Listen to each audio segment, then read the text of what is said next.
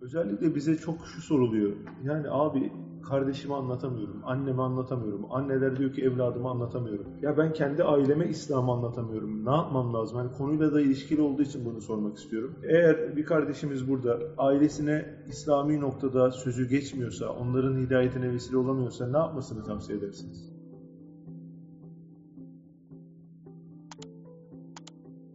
En güzel tebliğ yaşantımız. Kere saygıda, hürmette kusur etmiyorsak, İslam'ı da söylediklerimizden fazlasını yaşıyorsak bir müddet sonra eritiyor. Ben Çanakkale. Şey? Tabii tabii kendimden örnek vereyim. Çanakkale'liyim.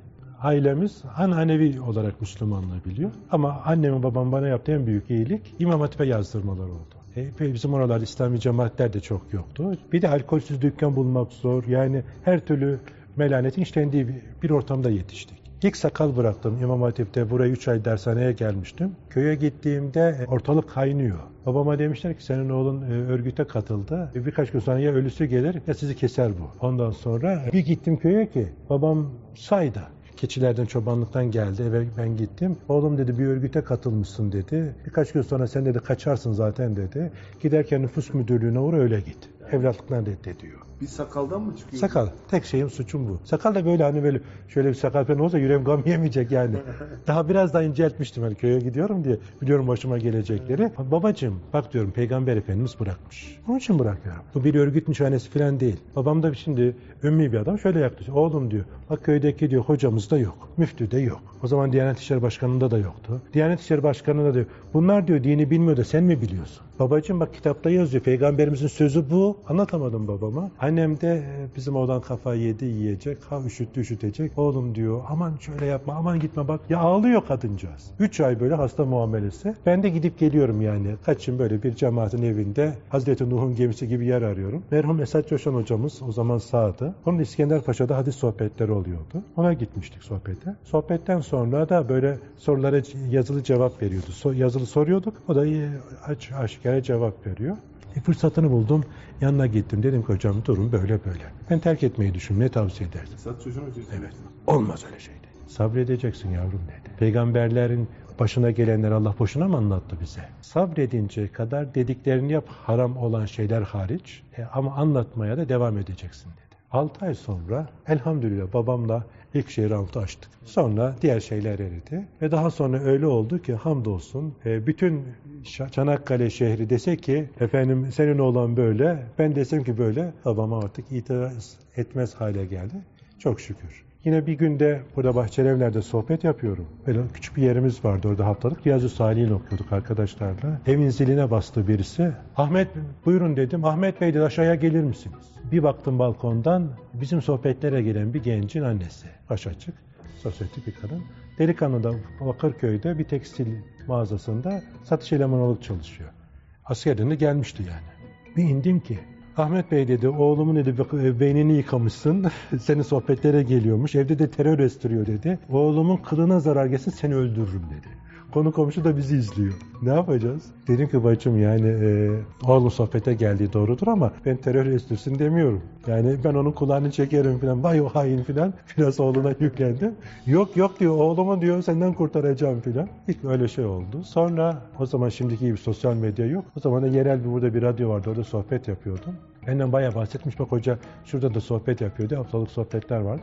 Kadın onları dinlemeye başlıyor. Ee, bir gün oğluna dedim ki sizin eve bir çay içmeye gelelim. Urfalı bir aileydi. Babaları vefat etmiş. İki kız, üç erkek. En büyükleri de o bizim sohbete gelen delikanlı. En kötüyü göze alarak gelelim. Tamam hocam dedi. Baskın yaptı bugün evlerine. Kızlar, ondan sonra erkek kardeşleri filan. Baya böyle bir çapraz ateşe tuttular. Ben de net cevap verdim.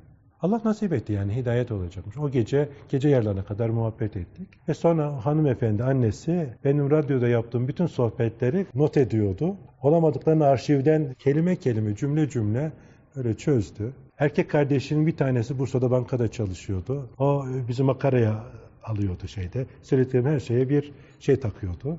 Bir tanesi dalga geçiyordu. O dalga geçen bir tanesi şimdi benim en sadık takipçim oldu yine şeyde. Allah nasip etti ama bayağı direndi yani. Kızların nasibi yokmuş. Kızlardan bir sonuç elde edemedik ama e, o takip eden kardeş ve bir erkek kardeşini ve annesini kurtardık elhamdülillah. Hidayet edecek Allah kardeş yani ama Biz biraz aceleciyiz, hemen olsun istiyoruz. Sabır. Bazen hakaret, bazen efendim şiddet de uygulayabilirler. Şu ana kadar hem de yüzümüze tüküren olmadı. Efendim e, diken döken olmadı önümüz. E, olabilir bunlar da olabilir kardeş ama bir kere e, şeffaf olacağız. Hata edebiliriz. Hata ettiğimize dönmek en güzeldir. Hata ettik diyeceğiz. Çocuklarıma bile ediyorum. Ben bu konuda hata ettim. Siz yapmayın diyorum. Yani geçen gün damat diyor ki baba diyor şimdi televizyona katılıyorsun. E, canlı yayın diyor. Adam ne soracağını bilmiyorsun. E pat diye bilmediğin yerden çıkarsa soru ne yapacaksın? Her soruya cevap veriyor musun? Yok diyorum yani bilmediğimi bilmiyorum diyorum yani. Her şey bilmek zorunda değilim ki. Ben bildiğimden cevap veririm. Yani insan bilmediği noktada bilmiyorum demesi kadar büyük bir erdem yok. İmam-ı Azam Efendimiz, İmam-ı Şafii Efendilerimiz yani birçok şey bilmiyorum demişler, araştıralım demişler. Bugün bizim en büyük hatamız o olur. Her sorulan soruya biliyormuş gibi cevap verir de bilmediğimiz halde yanlış şey söylersek bizim için en büyük tehlike odur yani ona dikkat etmemiz lazım. Yani o Muhammed hocalarla birlikte yapmış olduğunuz o davet çalışmaları işte meyvesini böyle verdi verecektim inşallah. İnşallah.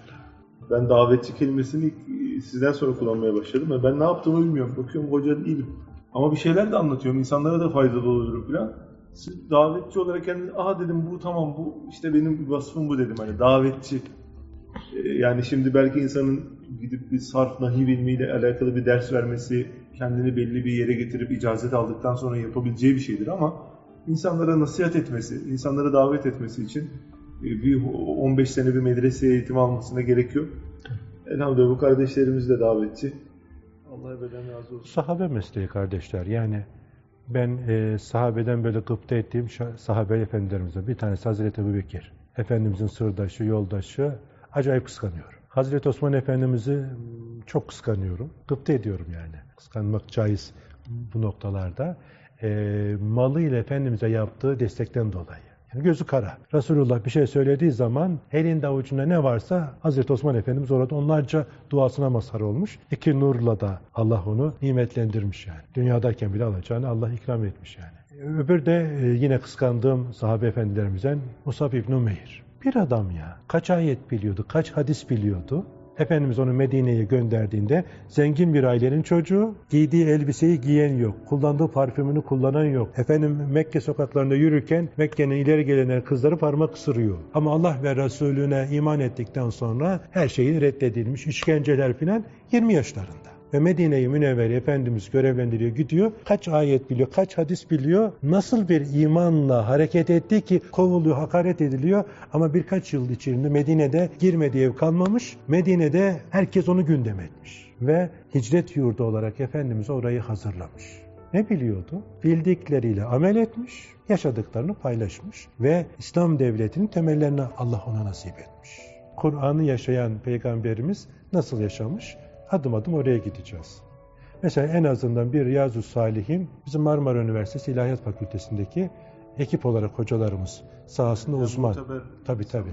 5-6 tane hocamız hadis hocası şerh ettiler. Çok harika. Baskısı da güzel, içeriği de güzel. 1700 tane hadisi ki İmam Nevevi İslam dünyasında en çok okunan kitabıdır Riyazu Salihin.